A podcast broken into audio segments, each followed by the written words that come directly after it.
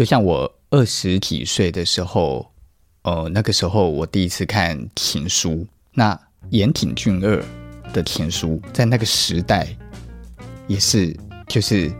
堪称是纯爱电影里面的制高点的杰作之一。真假？你有看过吗？没有。我跟你讲，这是什么时候的电影？二十年啦、啊，二十年前的电影哦，二十年前的电影啊！哇，那那很多人也在讲啊。这一次他们就在讲，因为这一次初恋的这个导演，他本身就是岩井俊二以前的，跟着岩井俊二一起工作的一个，我不知道他是什么角色，是副导演还是什么，我不知道。所以他，所以人家就说他的画面的美感，然后一种色调感，都是有岩井俊二的。氛围存在的，事实上真的是他的很多的画面，在某一种画面感上很像情书，所以让我让让我在看的时候，我觉得那个画面的美感蛮怀念的，我觉得很怀念。好，但是我觉得我刚刚讲的重点是，我在二十几岁的时候看情书，我觉得很好看，但是那个时候我觉得的很好看，都落于在情书的剧情里面，他们的青春。就是他们青春的那一段，为什么？因为我经历过，所以在情书里面的，呃，他在讲他们在高中时期所发生的事的时候，虽然我没有经历过类似这么样的可爱的暧昧，可是我觉得我是想象得出那种对于暗恋的感受的，因为谁没有暗恋过，对不对？但是那个时候的我，并没有办法去体会女主角。她对于自己的男友死亡的伤痛，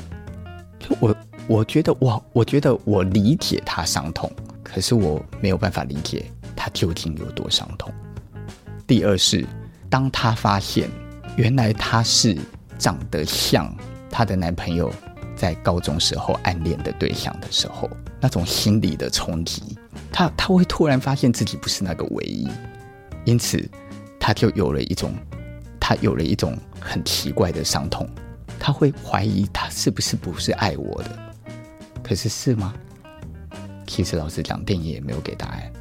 但是可能根本也不是，可能那个男的真的也是就是爱他的，可是有没有可能在刚遇到他的时候，的确是因为他长得很像他的初恋？当然也有可能啊。可这个世界每一件事情本来就是充满着回忆。记忆、感受、巧合，然后去累积到后来，它会转变成真实。就我可能一开始我没有那么喜欢你，我只是被你的身材吸引，但是 所以又发现原来你不是只有身材，我真的喜欢你。可有一天，你从我的朋友身边听到我当初是因为身材喜欢你，你就会觉得我是个贱货。嗯，可是谁不人的人生里什么事情不是完全不是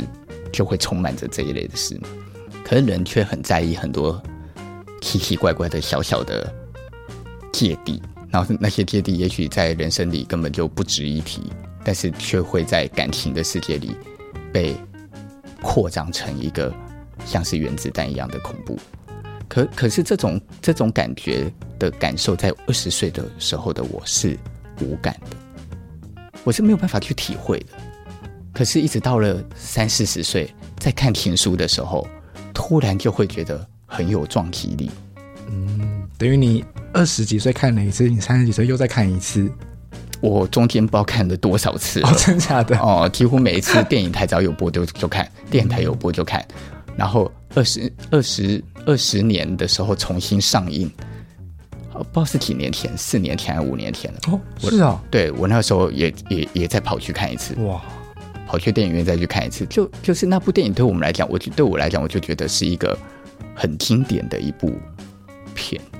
因为我觉得你刚刚讲的那个，你理解他有多伤痛，但是你没有办法理解他到底有多伤痛这件事情，我觉得，我觉得讲得很好诶，就是在野樱在呃，不是有一个计程司计程车司机跟他告白吗？然后野樱不就拒绝？那他们不是最后一起走到车站要搭车的那个时候，那个司机就跟他说，意思就是你还要再这样下去吗？你为什么不要往前走一步？我觉得那个时候的野英好像自己的人生也陷入一种寒冬，就是他好像也在一种挣扎，或他也在一种没有人可以真的理解他的情绪。但是在那个时候，导演就安排了这个角色，好像他某种程度就代表了他可以理解到底野樱内心有多挣扎，跟理解野樱到底心里有多难过。然后透过这样的人把他的这个情绪告诉野樱的时候，让野樱好像某种程度也觉得这个人了解他，然后这个人知道他，以至于他好像可以走出一些他原本走不出的阴霾里。我觉得在人生里面，好像就有有一些时候是自己会觉得你有一些，不管你跟别人讲什么，别人也不会懂的。对啊，一些伤痛。我我觉得这这里面，在这一段，我觉得有一个我自己感受的巧妙的差异，也就是在初恋里，导演是借另外一个人嘴的嘴巴，来把野樱女主角的情感宣泄出来。就是这些话，事实上可能是野樱想要对自己讲的，可是他没有勇气讲。可是因为透过了另外一个角色去把这件事讲出来，来帮助他把这件这个情感给宣泄出来，让他有更大的勇气可以去面对别的事。而在而在情书里，导演是借由女主角自己的嘴巴去把这件事宣泄出来。嗯，所以女主角跟暗恋着自己的人一起到那一个地方去，去到山上，也就是。也就是她的男朋友死亡的那个那一座山，然后她就遥遥望着山，应该每个人都一定看过那个场景。她就是、哦、真的假的？对，她就是跑到前面，然后就很大声在喊说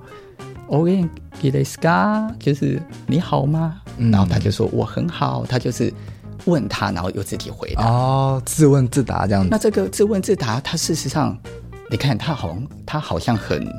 他好像很浪漫，就是那一个场景很浪漫。可是这一个自问自答，他是在帮，他在他是在问那个人，他在问他的男友。但是我很好，同时是他的男友在告诉他，也是他在告诉他男友，就是好像一种心灵上面的交际的感觉。对，同时是她的男友在告诉，在告诉她说我很好，你不要担心，嗯，你要好好过你的生活。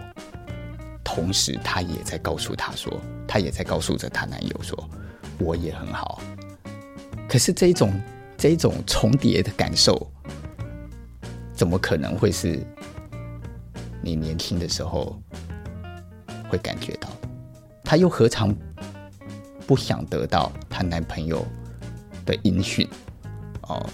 她男她的男朋友是不是过得好？她一定也希望知道的。所以她只能借由这样子的一个过程，去把自己的情绪发泄出来，然后让她有勇气可以再继续往她人生的下一个阶段走。所以那一那一个场景的戏才会成为情书里面一个很经典、很经典、很经典的一个一段。这样，我我觉得导演借另外一个人来对野樱讲话，不知道，我觉得是很相像的。只是处理的方法不一样，对。但是我我觉我觉得，之所以岩井俊俊二的强度那么的强，是因为岩井俊二的电影，他永远都用一种很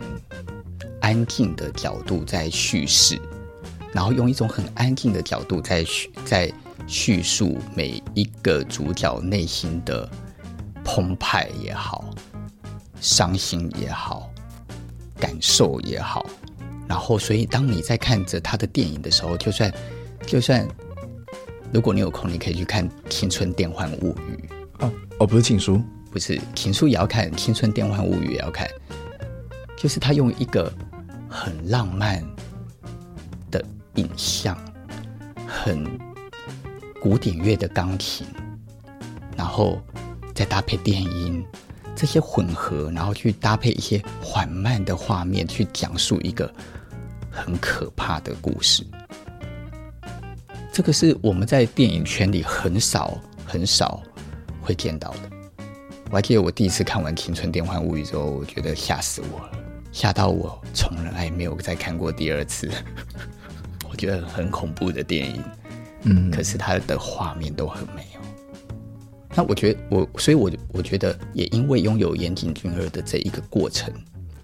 就是这一个导演，所以出现了现在初恋的这一位导演，活生生的、活脱脱的，就成为了